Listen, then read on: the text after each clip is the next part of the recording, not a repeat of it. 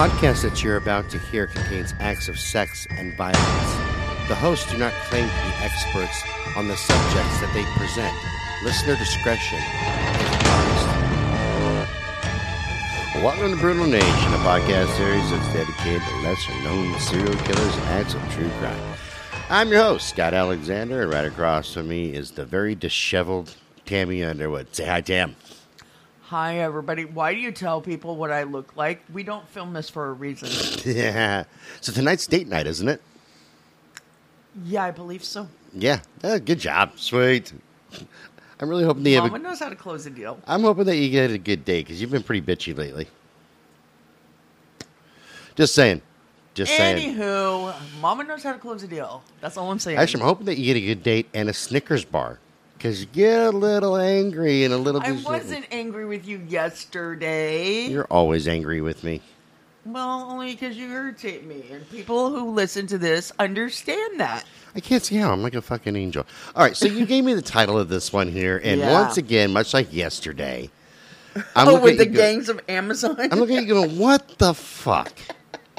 Like for real? Oh, a gang of Amazons. Excuse me. I had my plural in the wrong Who spot. the hell gives somebody the moniker the Doodler? Oh, you'll find out. Yeah, this case. Actually, I'm going to clarify something here. Is this case is so controversial? I mean, even though it happened in the 70s, to this day, it is so controversial. And if I were just going off the information that they had in the 70s, it would be a 30 minute episode. Holy shit! However, I was able to find more recent information that brought it more, I mean, just brought more to the light. And so, from what I've been able to find, it'll be at least a three parter. Oh. At least. So we're we're in for a good time right now. Yeah. But you'll be, I mean, I'm telling you know I have a theory at why you're doing a three parter Why? So I can beat you? because you know that I am doing a Another two parter. another at least two parter, if not more. And you're like, you know what? I'm gonna fuck with Scott. I am gonna do one that's a bajillion parts. no. No, that's not that's the reason. You're like overly. it wasn't even a subconscious reason. It's just like I said. Well, and I get into it a little bit more in my intro, but um, no, this case is a very controversial case that needs a lot of attention. A lot. I need a lot of attention, but do you think that the teenage girls that are 18 are flocking to my door? No. I was gonna say, Scott. I told you if you're that desperate, I will make the sacrifice. I'm actually saving myself for your mom. Yeah. Because I already have the Catwoman outfit. And uh, Huh? I already have the Catwoman outfit. No, you don't. You're a liar. Meow, baby. You would have shown it to me, and what did I tell you about that word, That- that, phrase in order in any sentence I'm just going to show your mom. that you speak to me? All right, let's let's talk about the Doodler. okay, well, I have a quote first, and it kind of goes along with something you said prior to this, but it fits this one too. Monsters don't always lurk in the shadows. Sometimes they hide in plain sight. I remember understand that. and that's from Belle Aurora. But um, like I said, I and for this one, um, let me just get into my intro. Um, I came across this case in our list some time ago, and although I looked at the initial information, I kept putting off our in-depth research and featuring it because at first it didn't seem that controversial to me. Didn't even seem. I mean, I saw the name, I was like, oh, that's kind of a silly name. You know, kind of like the tube sock killing you know, that's kind of how I looked at it. Um, let's see, and, but I went over our lists again, which I really try to do every couple of weeks to reprioritize them, so to speak. And this one jumped out at me. And at the time, I was just looking at the name of the case and not the preliminary research.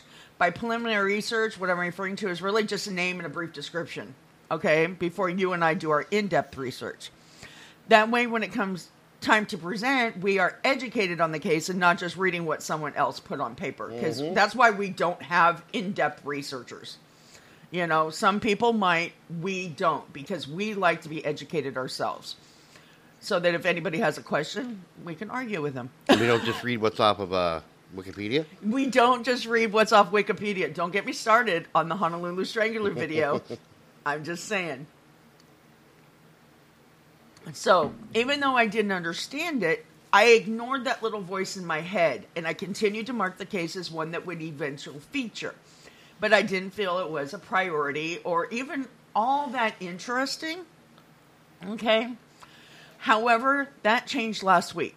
I got caught up doing some other administrative things and didn't have time to research a Wednesday episode. So I asked Scott if he would look he would cover it that day instead. I figured it'd be better if I just pulled a name from the list and gave it to him instead of having him try to figure out which one to do. Which that makes sense considering you were on the road. Yeah, I mean, it's fucking. It's not like I'm being mean here. Well, you know, and what a lot of people don't realize is like seriously, like people go, "Oh my god, I did overtime, forty-five hours this week." Boys and girls, no word of a lie. I can show you my, my, my time cards and how much time I put in here. I literally put in eighty to hundred hours every fucking week. So Yeah. that's why she presents a lot because this is her full time job. Yeah, well, pretty much. Yeah. I mean, and I put in a lot of hours too, but it's solely on this. Right. Okay, so you know, so like I said, well, and I even said, you know, instead of having him just pick one to research, I said, especially since I asked him to do it the night he was doing his overnight for his trucking gig. I was nice to you Yeah. for a change. That's when I saw this case again, and again, it jumped out at me. But I was busy and I chose to explore that. I chose not to explore the feeling further at that time. Now, I'll admit, I originally had plans to feature another would be case for today's episode, but something in the back of my mind told me I had to do this one. You know how you get those nagging things in your head? And that's when I opened up the file that is on our shared drive and looked at the preliminary information. After reading that and knowing the cases we have recently covered, I I made researching and featuring it a priority, mainly because I'm hoping that by featuring it, somebody will come forward and help get this case solved. In essence, by the end of our presentation on this, I will be making a plea to our listeners, and I'm hoping that somebody listening to us now or somebody they know has more information and they can go to the authorities with the help with to help finally solve this case and give the families of the victims closure. And by families, I mean the ones that are still living. I need somebody to work on my case or the missing sandwich. I'm looking for the missing bacon. And why are your ears sticking up like Yoda right now? I have big fucking ears. I never noticed that before. So when I go on a date, man, a date. I guess it's because the light's shining through behind you, and it's just like kind of I don't know. That's right. Women, I'd love to grab them. Anywho, shove your head in the toilet, maybe. I don't think so. It's hard being the Studley. Yeah. Um because I actually believe that somebody out there knows more. However, due to the era and the circumstances of this case, they were too afraid to come forward then. Okay? And also, since this is a multi episode presentation, I'm choosing to ask some questions at the end of some sections to as we go along. That way, we don't have to try to remember over the period of episodes. Makes sense, yeah. Okay, so this is a case of the doodler. Um, what do authorities know? Well, picture it: San Francisco, 1974. We're back up in San Fran, the gay bay. I know that isn't going to be significant to many people, but for those who get this that reference that I just gave, welcome to middle age. the gay bay? That No. one, or what?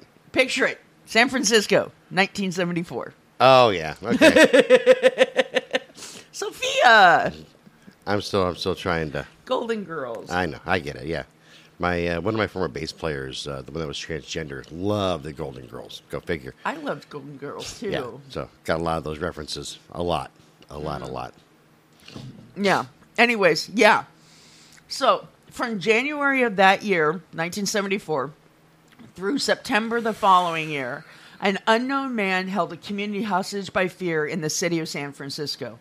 The killer in this case would pick up his victims at one of the many gay bars located in the Tenderloin, the Castro, or Polk Gulch districts. I'm sorry, they have one called the Tenderloin. yeah, you didn't know they had the Tenderloin I, district? in the gay bay, that's fucking awesome. yeah. it so goes together. it kind of, I thought you knew that. I had no idea. He looks Yeah, like a I knew that, tenderloin. and I didn't even. I've never even really been to San Fran. He looks like a tenderloin to me. Super duper. Super Trooper. You were going to alienate so many fucking people. I make fun of everybody. Okay, so anyways, Everybody. this guy would initiate conversations with his mark by either telling them he he would sketch a picture of them or he would show them one he had already sketched. The men that found him charming and wound up leaving with him would either be attacked or worse, stabbed to death. Therefore, the public and media began calling him the Doodler. Oh, that makes sense. Yeah, see, and that's the only information I had. Still, some fuck. That's a retarded name. Yeah, so to me, They could me, have called him something like the artist, the sketch artist. or, or, or yeah, the Sketcher, something like that. You know? Yeah, but you see no. the Doodler. I think that he's. I Pre- know. I think of like squiggly lines and random shit. I think these after little kids going, "Hey, little boy, you want to see mine?" And then trying to doodle them. That's what I think, but that's just me. Well, because you know what's really weird is I am actually a doodler. Because back when we had landlines, Case solved. no, back when we had landlines, you know, when we couldn't walk very far from our phones, Uh-huh. I would sit there and get a pad and just doodle because I could concentrate more on what people were saying. Oh, Yeah. But anyways, that's so that's all the information I had. So I mean, th- to me, that doesn't get jump out as interesting. Really. no, makes it real, for a real. And this has been Brutal Nation. Yeah, episode, pretty much. So, although they aren't completely certain of the total number of victims, and you'll soon find out one or more of the reasons for that, authorities estimate this this unsub is responsible for at least five. However, that number could possibly be as high as sixteen. Hold on, five. Only Mm-hmm. five, dude. This is the U.S. If you kill five people, that's how you become a cop. I mean, that's a pretty low fucking number. Yeah, no, and like I said, some people think it could be as high as sixteen, but there's a reason why that number Pretty is. sure that's not even a traffic ticket in this country anymore when it comes to serial killers. five of them, they just go, look, just knock this shit off. You're at your five limit. you know what? Just knock it off, dude. Just go on your merry way. Show me your insurance. Go. Pretty much. Maybe like, look, you know, th- this is your fifth. Your punch card's full. No more killing. You're done. You could have spread that out, but no, you did this Yeah. too quickly. So each victim was a white male who was stabbed so viciously, each in similar entry locations, that the stabbings and the stabbings were so brutal that the authorities surmised they were some sort of a rage killing. And I have some theories, but I will save those to the very end. Oh, I've got theories. Oh, not about this case, just about a whole bunch of other shit. I know about me and my life. No. Oh, thank God. No. I saw that look in your eye, and I can read your oh, mind. I have almost now. theories.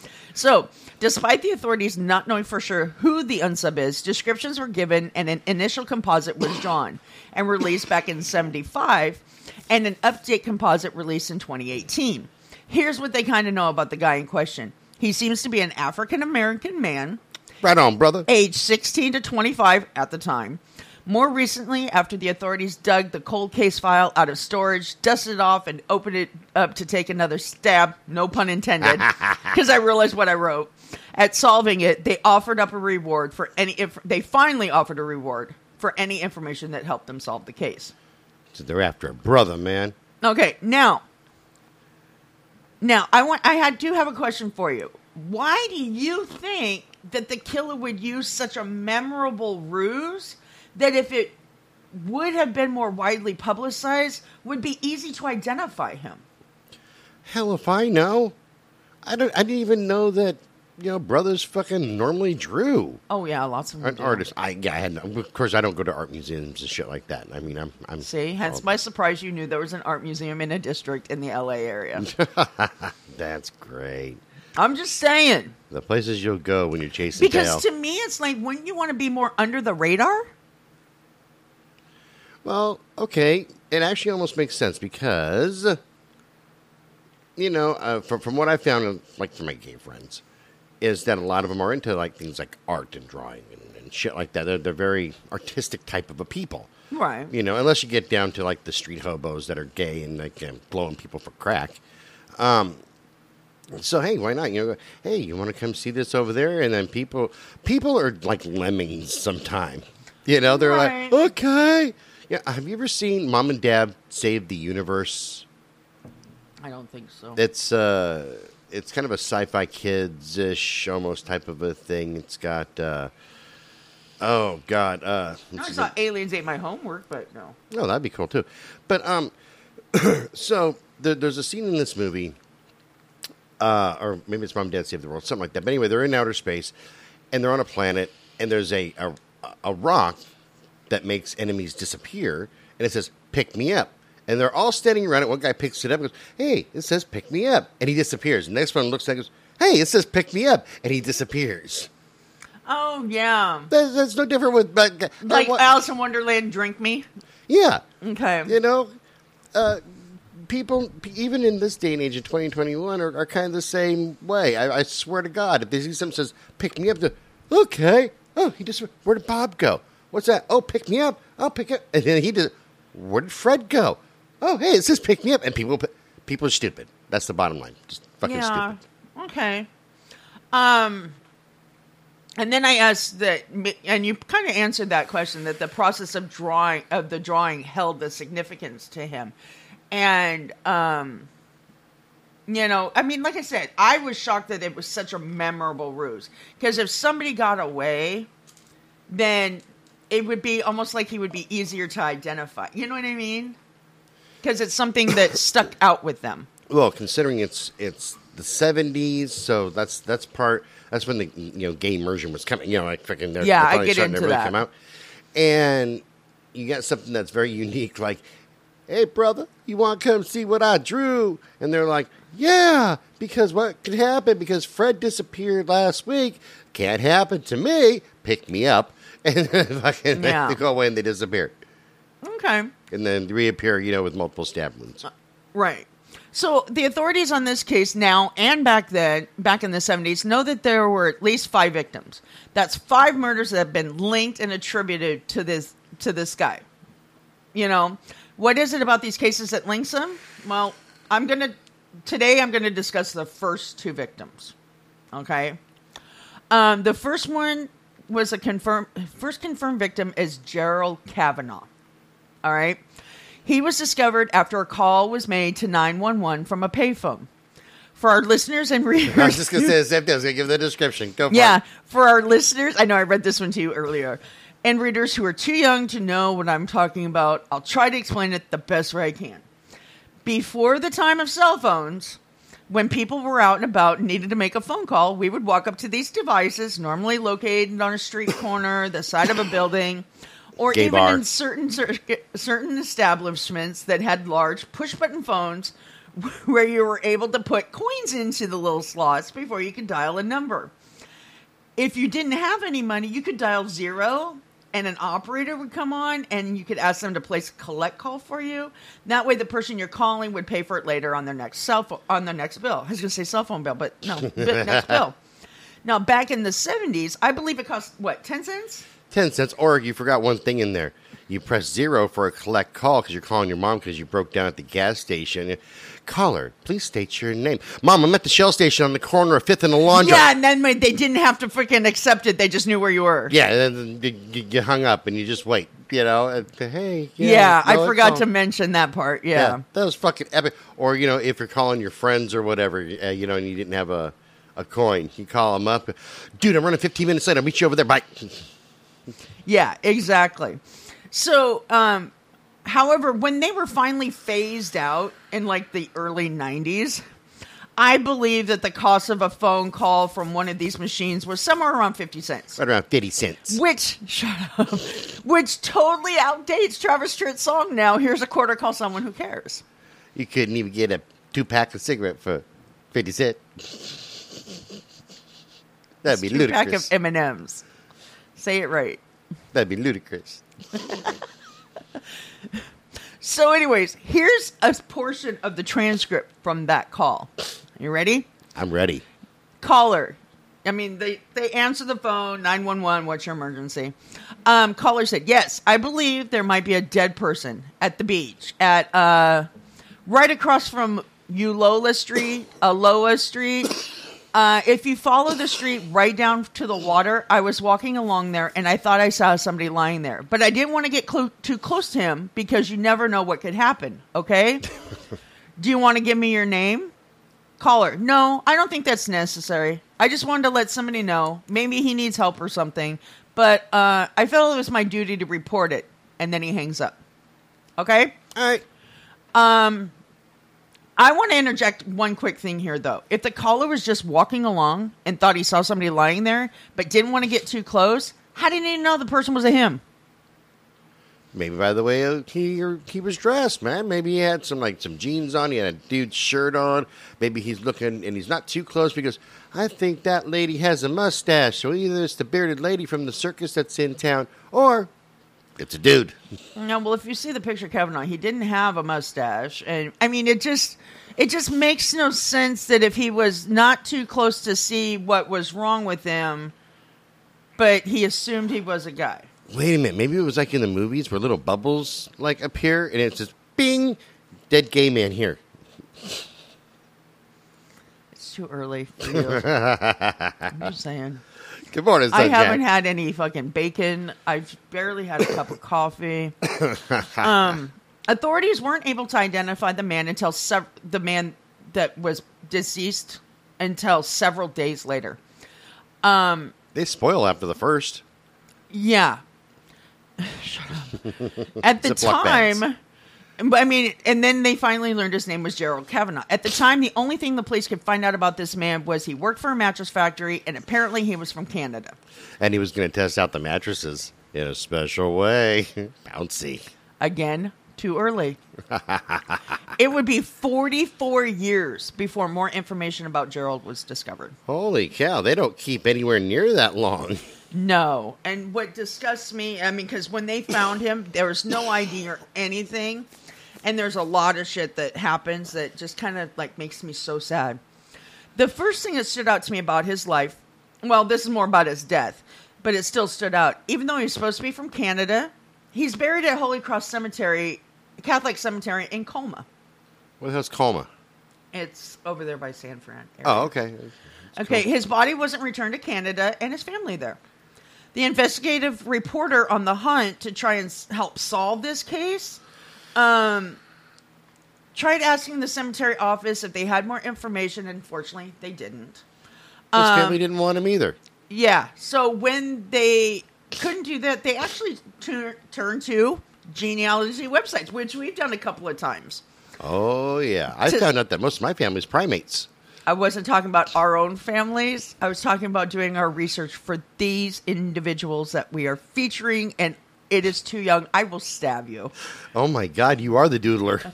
I'm something. Ah, yes, we can go deeper into that. Really I have deep. an energy drink right here. I forgot I got this out last. Hey, you know you have an energy drink on the side table? Fuck off, Scott. Fuck off. So- You okay? honestly, Yeah. You gonna break a fucking nail trying to open up a goddamn No, it's energy one drink? I broke yesterday and it hurts. Yeah, you might want might not want to use that one then, huh? Fuck off, Scott. I'm just trying to help. That's all. No, you're trying to be mean. Oh my Anyways, God. It's always and it me was being by mean. doing these genealogy things, it was uh, that they were able to find out that Gerald was born in Montreal in 1923. And and I forgot to mention the guy's name, the investigative reporter. His name is Kevin Fagan, and sometimes I do, really? yeah, He's in the gay band. His name is Kevin Faggot. Fagan. Again, I thought. I swear to God, I thought you said Kevin Faggot, and I'm, and I'm the one isolating people. Faggot. You're over there using fucking slurs against you know No. a, a a group of people that I have a lot of friends in that group. That's great, but I'm the one isolating. Okay, no, I see it. No, I think you had a Freudian slip, is what you did. I said Fagan. You just didn't hear me with your one good ear. What? Precisely. Huh? Huh? What'd you say, little missy? What'd you say, little girl? Get off my lawn, you damn kids! Get out of here! Oh, that's that's a very southern word. I know. That's one word right there, by the way. That's not even said. You don't down to him. I know. That's one word. You hear that a lot in Georgia. Georgia. You do. You do. Anyways, so anyway, and so this guy's this investigative reporter is Kevin Fagan, and actually for a lot of shut up for a lot of this like future stuff, I refer back to him because he did a lot of in depth research on it. So it's like I tried to like pull from different sources and shit, but sometimes I'm actually pulling directly from him, and I'll let you know when I do that. Um, with determination. Um, oh, anyways, so Kevin attempted. What fuckity fuck fuck fuck? No, do you want some more fucking coffee? Oh, yes, I'm trying to say that without being on the air saying that, but what do you do? You look at my fuck cup, Because which it says fucking fuck fuck fuck, and that's, that's my something you would say Sunday to me. fuck cup. That's what that is. Um, usually, you have your Sunday ghost mug. I, well, I actually bought this because we used to have band practices on. It was my band practice mug, and I had four of them, and I've got one left Oh, because fucking people break them. So yes, I will get you some more. thank you. You're so nice. So nice and kind and out of character. No, you always get me coffee, so I can't be mean. So, anyways, um, this Kevin attempted to contact Gerald's relatives up in Canada by writing letters, call and calling them on the phone. And he was met with nothing but the sound of crickets. It's like it was like radio silence. And however, he didn't let that stop him from his mission. With intense determination, he, along with a freelance researcher, fa- actually were able to locate one of Gerald's nieces who agreed to talk to them, but she didn't want to be named. And this niece was able to point them in the direction of some other relatives, and these other relatives gave them more information. Um, apparently, when Gerald was rather young, he came to the United States and wound up enlisting in the U.S. Army. He stayed in the Army for approximately 21 months towards the end of World War II. And by the dawn of the 70s decade, he had moved to the Haight Ashbury district, where he could absorb the freedom of openly expressing himself sexually. It's almost as if he felt he'd finally arrived at a place he could call home when he went out to the community there in nearby Castro district. You know, because for those who don't know, San Francisco was like the birthplace of openly gay individuals. You know, they felt they could be Yeah, openly much, gay yeah. there. Yeah. Um, it was a place where you know because, and I'll get into it in a little bit. So every year, though, since the time he left Canada until 1967, when his mother passed away, he would go back to his parents' house to visit his mother. After his mother died, he left Canada one last time and never looked back. Despite what those who knew him in California were well aware of, his family was completely in the dark about his homosexuality. Now, what made me sad is because the initial information I found on him was he was uh, Canadian and just visiting America Oh, okay. you know?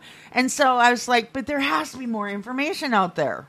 And so, yeah, that's what kind of made me sad at first, but there's a lot more that makes me sad with him. Um, even though he made every effort to prevent his family from knowing he was gay, some of his relatives, it said, were a little bit smart enough to figure out the truth. But I'm thinking if they figured it out in retrospect. Eh, who knows? I'm not You part of know. his Canadian family or anything, so I'm not Canadian.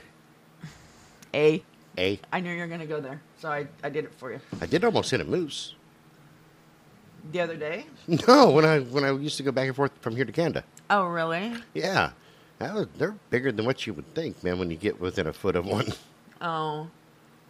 Well, I'd like to. I'd like to eat a moose. Shut up. with a leg over each ear, No, dude. that's a moose knuckle. fucking hate you. You know that one gives me a lot of visuals. so, um, considering okay, there's this relatives that this guy is speaking with is a nephew, uh, either a nephew or a great nephew. I think he's a great nephew of um, Gerald's, and his name is Greg. And Hi, he knew- Greg. Hi, Greg. Um, and Greg was, considering he was born a decade after Gerald was brutally murdered, and he never met. Oh, it says here, great uncle. Heh, I knew it. However, he'd heard all the stories that the older family members had shared multiple times. Um, apparently, if you have a family member murdered, it kind of tends to stand out, especially if that family member was murdered so viciously and that remained unsolved. It happened to me when my when my cousin Cletus got eaten by an alligator. He was murdered by that gator. We call that gator boots now.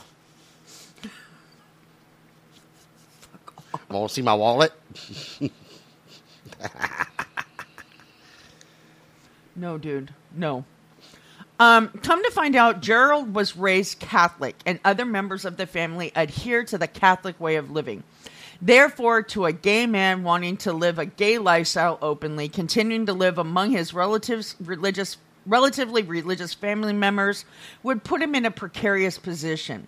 Looking back, his decision to li- live in San Francisco makes complete sense to Greg and to me. You know, And me. And me. Okay. Shut up. And me. All of I me. need drugs. Why not take all of me? You know the words. All of me loves all of you. I don't know that song. It's a more recent one, I think. That's probably why I don't know. Okay, so I have a couple of questions. What do you think about that 911 call? I don't. Why? Okay. Here's the thing. I have some friends of mine that are very, very, very, very feminine. Okay. Okay. So I know that if they saw a dead body like at the end of my driveway or something, they'd like poke their head out. Oh my God, I think that's a dead dude over there. Hello, 911? Yeah, like there's a dead dude on the street. No, I didn't go up and check his pulse. He might just be sunbathing. I don't know, but send a cop out here. That's not my problem. It's your circus, your monkeys. That's your job you know, and they'd be like, I ain't getting anywhere near that because of diseases, and you know, you don't know if they're like crazy and gonna pop up and like gonna you know prison shank you. You don't know Why wouldn't he give his name then? because they don't want to be involved, man. No, seriously, like your circus, your monkeys type of a type of a thing. Okay, because I I was thinking more like he was the, he was the actual killer. No, I'm thinking like because you know I've I've done that before where I've called 911 on a situation and what's your name? Ah, it's none of your fucking business. Just come and take care of business over here. Why? Because I don't want to be bothered by, by the cops. I don't want them to sit there and go, so what did you see? And then ask me the same question 50 fucking times. I just want to tell you what I know and go on my way. You guys figure this shit out because I'm not a cop. Not my job. Not your rodeo, Not my cowboys. Not my rodeo. Not your circus, not your clowns. I am the clown. I know you are. Okay, so even though there's no indication of it, do you think that Gerald's mother knew that he was in fact gay? Hell yeah. Yeah, moms know. Moms know. Mom's looking at him Especially going, if he was a, that close to her. he's a pole smoker, eh? Okay. What do you think was the reason for his relatives not responding to the written letters, emails, or phone calls? Because That's- if their family member was brutally mur- murdered and that murderer was still loose, wouldn't you think they would actively cooperate with the person trying to help them? You would think that one's a little confusing because, Yeah. you know, Well, there's a little bit more coming up that's. because, you know, I, I'm thinking of my brother Phil, even though I don't like him. Because he's you would still dick. help solve his murder. If somebody was sending me letters or calling me saying, dude, your brother Phil, you know, was found dead on a beach. Can you give us some information? And I, I would, you know, it might just be he was a total fucking douchebag, but I'm going to give him some information. Look into everybody in his life because they're probably the suspect. Yeah, everybody's a suspect. and Surprisingly, I'm not because he lives down in Nevada, in Clark County, Nevada. So freaking, you know, party on. Um, I'm not the suspect in Oh, that Clark down in County. Vegas area? Yeah, No. yeah, yeah. He can't live too far from mommy. I was going to say that, but I didn't. I did because I'm an asshole and I call it like I see it. yeah. Um, but yeah, I, I would at least answer and go, okay, look, this is what I know. You know, we've been we, we haven't really talked but once in the last like ten fucking years, Hmm. and that was at Jake's graduation. I was going to say, wasn't it at graduation? Yeah, you know, and that's about all that I know. I know that he was working as a mechanic in Henderson. And Was he in that picture, or was he the one taking the picture of you guys at the no, graduation? we had a stranger take a picture. Stranger danger. Um, oh, okay. I felt I, I, I was nervous there because he looked like he might try to child abduct me, and uh, I'm pretty sure he had a panel van. That's all I'm saying. Probably did. No, he came to the graduation dinner. He didn't come to the uh, to the actual graduation. Oh, Phil. I thought you meant the stranger Phil. who took your picture for a second. Oh, no, the stranger came back to my hotel room. I believe he did. He had candy. What can I say? Man, you're a sucker for anything candy. Damn right, I'm a fat boy. like my double entendre there. I like that. That was that was pretty okay for being this early in the fucking I morning. know. I, s- I goddamn- actually came up with a good one. So I kind of want to put the cities and possibly the doodler's mindset into perspective. When you think about it, Gerald was the ideal victim for a killer targeting individuals who are openly living a gay lifestyle. He was separated his family from his family. He desperately trying to develop a connection and a sense of truly belonging in his new community. You know, so he would be open to strangers communicating with Oh, totally. Okay? How else do you make friends? Yeah. I don't talk to strangers. Combine this to Talk the to me. predominant I'm as strange as they get. I know. Combine, so I'm regretting it every day of my life since.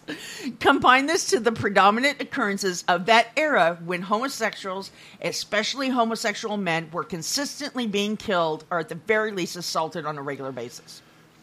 All of this added up to the 70s being the ideal time for any killer to hunt down victims, and Gerald having a neon sign over his head letting the doodler know he was an easy target. Okay? Also, during the 70s, there was another factor con- to consider. In regards to the crimes committed against the openly gay community, if you are living an LGBTQ, and it, I go on to say IA2S plus because they've added so much to it. It's lesbian, gay, bisexual, transgender, queer questioning, intersex, asexual, two spirit, which I don't understand that one, and additional affirmative ways to self identify. Okay. Uh, you you and you happen to be murdered, chances are the press wouldn't dedicate much space or time to cover the tragedy if they covered it at all. When it came to the media report of Gerald's murder, it seemed he barely warranted a very hidden three paragraph report in the San Francisco Chronicle. The three paragraph burb didn't even acknowledge that his lifestyle was like a likely motive for his murder. You want to know why? And I've actually touched on this before. I'm not even going to make a joke.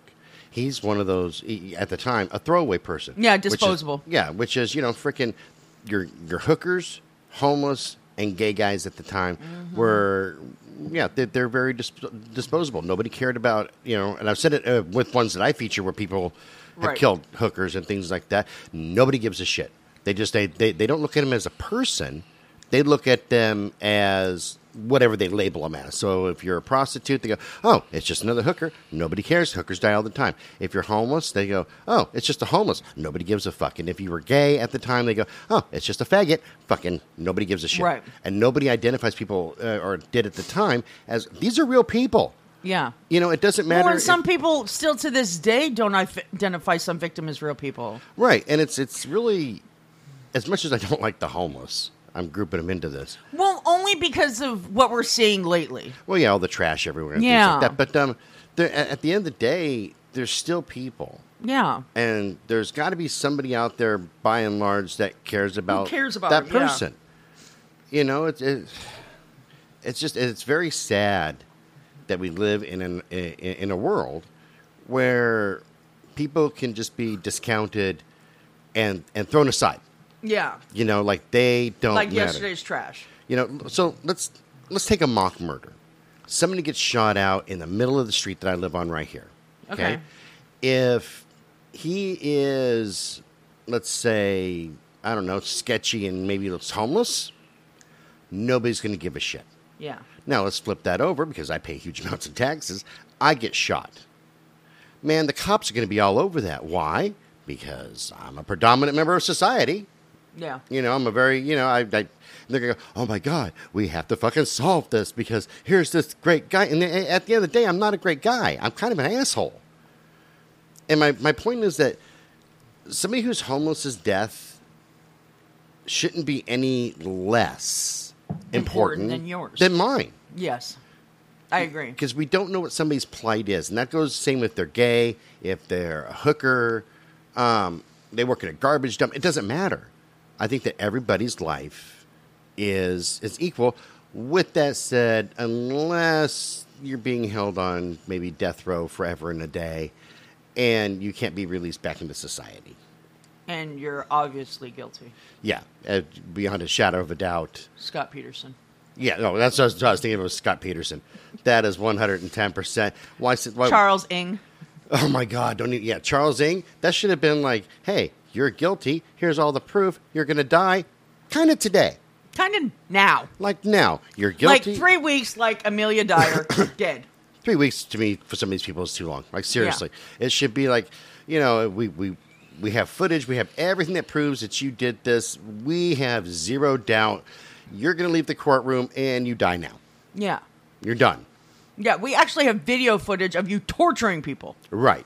you know, but you said you didn't do it, so whatever. long, not long after that three paragraph blurb was printed, the Homicide Squad actually released their bulletin that very few people even noticed. In this notice, the authorities mentioned that it was more than likely that Gerald had quote unquote homosexual propensities. And that's what I pointed out before. Every time Yeah. I research anybody who, or even in a story, if if if the serial killer himself isn't gay, but somebody around him was, it'll be like Bob Smith was a serial killer who killed fifty people, and his roommate, you know, uh, Roy, was homosexual. Yeah. People fucking focus on that. Somebody's sexual propensities have nothing to do with if they're going to be a serial killer or not. No, they Or at least they're saying little. that Gerald, the victim, I know, but that's what Oh. they're focusing on. They're not, see, but Yeah, that's what I'm they're- saying. They're focusing on his sexuality and not Right. the fact that Gerald was a person. exactly. You know, whether They're he's almost gay, like straight, he's still a fucking he person. deserved it. Yeah, Yeah. and that that's just the feeling that I get. So he died because he liked dick. Yeah. Well, you know what? There's a lot of people out there who like dick who don't deserve to die. Exactly. And so this information about his homosexual propensities would eventually start being repeated by the media coverage, the little media coverage regarding uh, the events. For instance, there was an eye catching front page headline called The Sado Murder Horrors. So basically, they're calling it a sadistic. okay? In Janu- in a January 1976 issue of the Chronicle, which was six months after the last confirmed victim. Because he's gay, and nobody gives Yeah. a shit about the gays. Yeah, it was blatantly obvious that the bigotry towards the gay community, which apparently even extended to the predominantly open minded city of San Francisco, had an extra level of disregard when it came to reporting the crimes. See, and you got to kind of also look at this way, way right here. Let's say that we're in San Francisco right now. Right. Okay, or especially well, even well, yeah, right now back in it doesn't matter. Um, while everybody, by and large, if you look at the whole community, goes, "Hey, it's okay to be gay," you're still going to have some people who go, "You know what? These faggots, these queers." These, you know, whatever slur you want to throw in there. So you're going to get their take on it, especially in something like that. Six months later, well, I got nothing better to do. I see a, a, a fucking faggot died. So now we got to fucking, you know, we'll just do a story about that. Right. Because nobody cares. Right. Well, and you kind of answered some of my questions here. Um, because I did even go into saying, do you feel that if his victims were heterosexual, the outcome would have been the papers featuring more coverage? Yes, 100%. Yeah. If they- if they were even if they were homeless and heterosexual, They were Or- homeless. I don't think so. They'd be like, eh, it's just another homeless. But I think that if they were, they're heterosexual, or at least hidden homosexual. They're still in the closet, but Mm-hmm. they maybe they got a girlfriend or a wife at home. They, it would have been a different thing. But hey, this guy here, poor innocent victim, blah blah blah, and he had a girlfriend or a wife, and her name was Susie. They'd be they'd be all over that. But because it's a gay guy, they're like, yeah, fuck him. Yeah. Okay, so now let me get into the mindset of the police during this time. Um, when you research the laws that were still on the books in California back in 1974, 1975, you'll see that there were still statutes that stated sodomy, male homosexual relationships, was illegal Uh huh. and punishable and, and punishable in history even into the early 1900s male homosexuals were actually called sodomites did you know that I did. okay because you're looking at me kind of like perplexed like No, I'm looking at you like I'm hungry because I should have made breakfast before we started this whole thing. And don't I'm so eat me hungry. scott I'm not going to. You're. I don't eat Sasquatches. Sasquatch. I fucking hate I hate you. Anyways, in fact, these the laws in California were not repealed until 1976 after the murders. So law enforcement officials were still actively busting gay people in the bars, bushes, and alleys who were in violation of these quote unquote laws. You know? Therefore, the police at the time were considered more of a ha- hassle when it came to the crimes against the community than they were considered a help. Um, Ron Huberman, he was a, he's a San Francisco district attorney's first openly gay investigator, who was also a young man in the 70s who moved to the area searching for the type of freedom that wasn't available anywhere else. And he actually had this to say about the atmosphere around that time. People were getting mugged. People were getting harassed, people getting beaten. And the Doodler took it to another level in that he was killing people and getting away with it because, first of all, the police didn't care. They didn't. That's what that, that's what I was pointing Yeah. out. The police don't give a crap, you know. It- it's just another gay guy who got beat. It's just another gay Yeah. guy who got you know killed. Yeah. and I and it, I still believe it's still that way to this day in 2021. Oh, I think so Not too. not as predominant, not no, not as, not as widely but you practiced. see instances of it. Right, you know, you got a lot of people. Look at those faggots over there. You know, like, you know, or and even gay marriage. This is why I'm pro gay marriage. It doesn't affect me. No. If two guys or two girls want to get married, that's not my rodeo. It's, it has nothing well, to and do a lot of me. it has to do with the fact that, you know, and I understand why they're fighting for it because you're with somebody who knows you and loves you, yet in the long run has no decisions when it comes to you. yeah, exactly. You know? And I agree with that. It's like, you know what? That's why me and my best friend talk about it all the time. If her husband dies, her and I are going to get married. Well, I, I've said this before. If it, you know, like I said, I do have gay friends, and it doesn't affect me because what happens behind the closed doors of other people, none of my business. Now, if I walk into my my, my living yeah. room and I see a friend blowing a friend, I'm gonna be like, um, okay, that's inappropriate. Now you're Get affecting me. Go get a room. Don't be blowing people. But I don't want to see my straight friends having Right. sex on my couch either, because I just don't need to see that shit. That happened too much in your drug doing days Maybe. where you were actually the friend doing it. Maybe. There's a lot of times that, that that I've been back in a green room and people, have, okay, Scott, 15 minutes. Oh, okay. You know, you're busy. Okay, I'm out of here. Um, so, um, let's see. So, in essence, the LGBTQ community felt that they were finally in a, some sort of a paradise, being in San Francisco at that time, where they could feel accepted the most. However, even this seemingly open arms acceptance had its limits because, for instance, Harvey Milk, the first openly gay elected official in California history, was gunned down in 1978 and assassinated. Did you know that? I did not know that. In City Hall. Gee, probably just because simply because he was gay. Yeah. You got these hardcore people Yeah. who sit there and go, "Oh, let's kill all the gays because it affects me." No, it does. It only Yeah. affects you because of the way of your uh, the the process of your thinking. Exactly. I mean, because it goes on to say that, I mean, I found many reports that said homosexual individuals never felt accepted by the man and definitely not by law enforcement. If you were openly gay or had any sort of issues, there was no guarantee the police would be on your side. Ever. No, that's true. You know, and this left the members of the community vulnerable, which added to the Doodler's confidence he would get away with his crimes. Because he will. Yeah. Especially at the time, everybody's like, "It's just another dead gay guy. Nobody cares." Yeah, pretty much. That's exactly what I felt every time I fucking opened up an article to read. Yeah. But You and he- here's something for all the anti-gay people. You know, if you've ever kissed your wife and you've gotten a blowjob from her, you've had a dick in your mouth. I was Just gonna saying. say, yeah, you have. Yeah, I'm just saying. I'm just. You know, I'm because I to help you remember, remember we talked about the pamphlets the other day. yeah. remember how they said if you're sleeping with somebody, you slept with everybody they slept with. oh yeah, I forgot. Oh my god, I've slept with. I know you slept with a bajillion fucking quadrillion people. Holy cow, my number's high. No, if you. I yeah, because like remember that how they used to say that if you slept with so and so unprotected, they and they've slept with so and so, you've you know you slept with everybody they slept with. Yeah, that kind of grossed me out when I, I- first read it. I feel dirty. I know, me too. Right now. I'm a dirty little whore. I'm a dirty, dirty little girl. Okay, so I have a little bit more information on Gerald here. Uh, the thing that I find heartbreaking about his death, in my opinion, is something just as tragic as his brutal murder and the lack of interest displayed by the media and law enforcement. Even though his family was in Canada, some 3,000 miles from where he died, after his sister finally came to identify his body, she left him in San Francisco instead of taking him and burying him next to the rest of his relatives. He's buried in a cemetery, and a simple, lonely gravestone marks his final resting place. Can't be dragging dead gay guys around. Just saying. they don't fit in your luggage.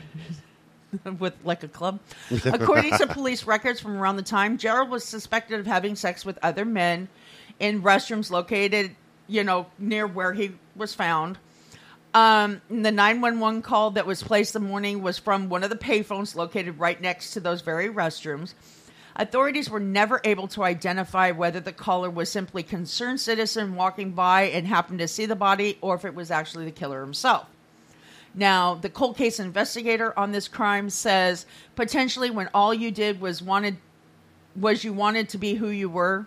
In those days, that was the way people met with each other to express themselves, to bond with other people. They had sex. And I don't think he should be murdered for it. Nobody should be murdered ever, but these were horrific. I agree. Yeah. So, knowing that her brother was brutally murdered and knowing how much he cared for his mother, and I'm presuming his mother reciprocated that, why did she not take his body back to bury him next to his mother? To me, it just seems like she why. chose to reject him again. And I and I say this as being mostly conservative myself politically. Right. They're probably these overly Catholic. Catholic, right wing, super conservatives that go, oh, the gays are against God and things like that. And while I am mostly conservative, I have some very liberal views on certain things Right. because I believe that you can have an equal balance. But that, that was probably it. Going, you know, he was against Jesus because he liked guys and da da da. You know, instead of doing the the right thing for any family member who might be, you know, a little different and go, hey, we got something in common, honey. I'm your mom. You're my son. We both like dick. Let's talk. yeah. I would say the same, like to, you know, to, to any of my kids, uh, like my daughter. I mean, hey, we got something in common, man. We both like vagina, vagina, vagina. That's it. Oh, I need more coffee and food. You're going to be all right. Looks like a Madonna vagina, a Madonna, just like a prayer. Dude, that's my that's that's my birth sign. Don't ruin things for me. Anyways, um, yeah, because like I said, to me, I think that's the saddest part. Is to me, it's like she rec- rejected him even after he died. It's like you know what? He's still your family. Exactly. You know. Um, now let's move on to the second confirmed victim. This is Joe J J A E Stevens. Okay, in 1974.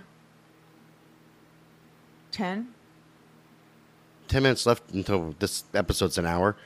You can't read my hand signs anymore. Should I be shaking my Um, pecker I'm at you or trying, something? okay, then let's try not to do a lot of side talk then, because Fine. I, Fine. I only have three pages to go. So, in 1974, Joe J. Stevens was a well-known drag queen in San Francisco area who was known for her amazing Julie Andrews impersonation.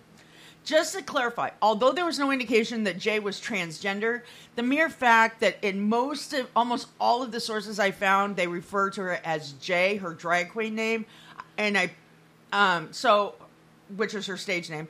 I'm referring to her using the female pronoun, okay, because that's Okay. how drag queens like to be referred to when they're in drag. So if they're going to use her stage name and Have all you of studied the them in their natural habitat?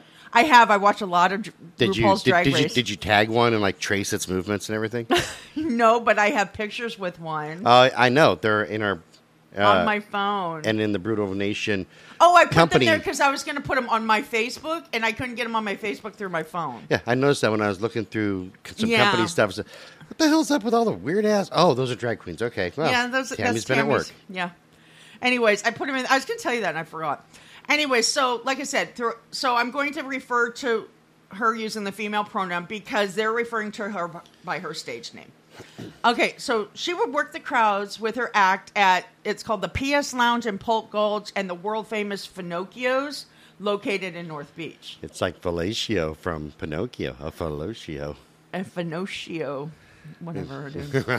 So Tell me a Kurt lie. Frederick, who was a drag star Charles Pierce's assistant, says Jae Stevens was the bright, young, I would guess in the ear- in his early twenties, pretty boy, charming kid with makeup and hair and costumes, and you know the fake corsets and all that. He was a strikingly beautiful woman. Fabulous. Yeah, I mean, and I've seen some pictures of him in and out of drag. Beautiful, just absolutely gorgeous all the way around. Almost like Adonis. No, I'm kidding. Kind of like me. Nothing like you. I am super duper. Okay, in the clubs, Jae was known for her singing, dancing, and stand up comedy routine. A columnist for the Bay Area Reporter said that at one point that Jae was really an amazing stand up comedian in a dress.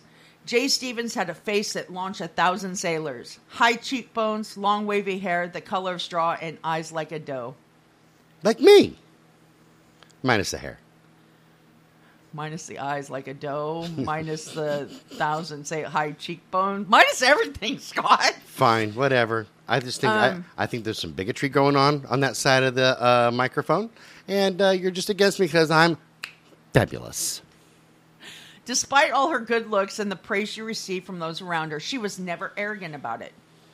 Not like you. Oh my god, She I'm was a rather soft-spoken individual. Again, not like you. I'm very Um, soft spoken. Kirk Frederick remembered her. Hang on. I had to tell my son I'm recording. Um, remembered her for being quiet, demure, and most of all modest. Um, almost unable to accept a compliment, almost as if she were embarrassed by receiving one. Now, I can completely understand that. I'm the same way sometimes. I do what I do because that's all I know. So when someone points out how well I did it, I have a hard time just accepting it because I don't know how to do or be anything less. And I'm always trying to do things better. So I always look at what I'm doing is not good enough. I'm gonna start bringing out the whip.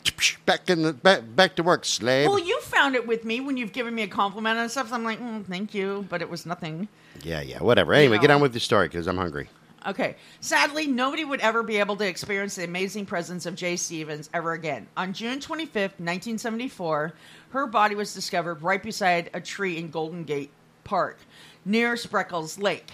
A, a woman was in the park going for a leisurely early morning walk when she came upon a body. Authorities learned that she was last seen the day before singing before singing, dancing, and eliciting laughs when she did her stand-up routine at the Cabaret Club in, in North Beach. The poli- police report had her birth name Joseph listed for the for her first name, so when the information was le- released to the public, some people didn't even know it was her. Um, similar to Gerald, Jae had been brutally stabbed, wounds to the front and back, and she had also been beaten so badly that her family had a difficult time recognizing her when they came to identify her body. That would be a rage killing. Yeah. When Fagan heard about Jae and her vicious murder, he decided to try and find out where her family was. Um, let's see. You Oh. deflating? What No, I couldn't happening fucking. over there? Re- I lost where I was. Since Cunningham, indi- the detective, the cold case indicated that he had run into a wall with this search, he turned it over to Fagan. Okay, I love that found- name. I know. Fagan found out was that Jae was the only victim that was actually a Bay Area native. So she was a little bit easier to research, but he found very little going on when he himself was elbow deep in paperwork. When it came to the media coverage of her death, the local gay papers and the Sentinel ran some articles paying tribute to her, her career, and the impact her death had on the LGBTQ community. And the story that was printed in the Chronicle was even worse. It only had a small blurb inside that only provided a basic outline for the murder, no details whatsoever. So Fagan decided to try and get more information about Jae and everything, and you know, and so he had he actually had a private investigator who who he worked with, and um, I'll get into. I mean, I have a couple questions, and then I'll get into my next episode what more he found out because it's a little bit more in depth. Groovy. Um, but my question before we end the day is although I'm definitely seeing a pattern with mainstream media, why didn't the local gay media at the time focus more on this? Kind of what I'm wondering, you know, or maybe it's like we just want to blend in with everybody else. But in reality, you guys should have been forthright. Not you guys, because you're across from me and you're not part of the gay media. But you know, you guys should have been forthright and uh, you know, and right out there going, "Hey, look, this isn't right. This is what's happening." Exactly. I mean, because like I said, it just I'm just finding myself shaking my head, just like, oh my god, Yep. people. But yeah, because I mean, when you find out that the Sentinel is a gay, it's a gay media, and yet they only print out tribute stories. They don't even focus on the fact that she was murdered. that kind of bothers me. It bothers me too, but you know it's the '70s, so I mean I, I'm pretty sure that even though it was a gay paper, they probably didn't want to draw too much attention to themselves outside of the gay community. Because Right. keep in then- mind, gays were being attacked, man, and and they, they you know so they're like, oh, let's let's. But like, then when they want to warn the gay community that there's somebody out there doing things maybe they thought it was a one-time dealio. after the two time deals. Could be. Okay. Yeah, because you're right. They were getting people were getting bashed and everything. Unfortunately, Yeah. on a regular basis back then. It happens to every minority group, whether it's gay, uh, like people who were into punk rock. Oh uh, yeah, in the 70s and, and, and 80s and things like that. There was a- disco. oh, no, di- disco, you should beat them um, because Disco Inferno. Um, but, uh, you know, uh, punk rockers were being attacked and, and had the shit beat out of them all the time because they're different. Gays are the same way. You know, uh, there, there's people who don't like black people and go out there and, and want to beat the shit out of them, or Mexicans, or, or Well, and look what they did to the Irish way back when. the Irish, the Jews. We cannot forget This the is true. Jews when they are here in America and we are looking at them, going, "Why didn't you get in the shower, dirty Jew?" But yeah, no, it's it's every minority group. You know, gonna be okay over there. Well, first of all, my shoulder hurts, and second of all, oh my God, you're going to alienate so many of our listeners. Klaus, you should get the Jews. Yeah. We will, we will just line them up in our special protection camps, and we will be fine. Anyways, It's for the protection. Yeah, because I think you know, because like I said, this is why it's so in depth because there's so much I think that could have been done that wasn't done because of all the bigotry. No, I agree. So, and I'm hoping that now that we don't have that bigotry, if we like focus on it, it'll help. So I hopefully. maybe we'll be the ones Dun, to bring dun, forth a dun. listener that does it. from the seventies before we did. Okay, so let's assume that the killer was in his mid twenties, twenty mm-hmm. Okay, you're strong enough to kill people. You know, maybe you're good looking. You're swinging more meat than a butcher shop. You know, because you're a black dude. Um, you know, hey, look at my penis. So, damn near fifty years later, he would be like seventy-five years old. Pushing. s- Caught- they caught the Golden State Killer that age. Uh, by that time, there, it's not going to matter. I'm pretty sure at 75, he's not out there, you know, doing his thing, murder wise. He's probably in an old folks' home, wearing Depends, hoping he doesn't shit himself in public. I'm hoping you don't shit yourself in public. But So, hey, happens to me uh, weekly, so I know. I'm not too worried. all right. So let's go ahead and wrap this up, and I will focus more on the rest of it next time. I don't even have it all typed up yet. So Oh, fan- fantabulous. All right, this has been Brutal Nation. Remember that you can send us an email at brutalnation.cast at gmail.com. Check out the website, www.twistedbluellc.com. Click on that Amazon link if you're going to shop on Amazon because it does help us out and it doesn't cost you anything extra. It's kind of a little nicety. Be kind to us because God knows I need more help with Tammy because she needs a new collar and probably a flea treatment. Um, I love that look of death that you give me. Check out our check out our blogs on Medium, Vocal Media, and Hub Pages. Once again, with no sticky note to tell me. I'm, you know what? I'm kind of proud of you right now. This show's copyrighted 2021 by Twisted Blue LLC. All rights reserved. We will talk to y'all later. Bye bye. Bye.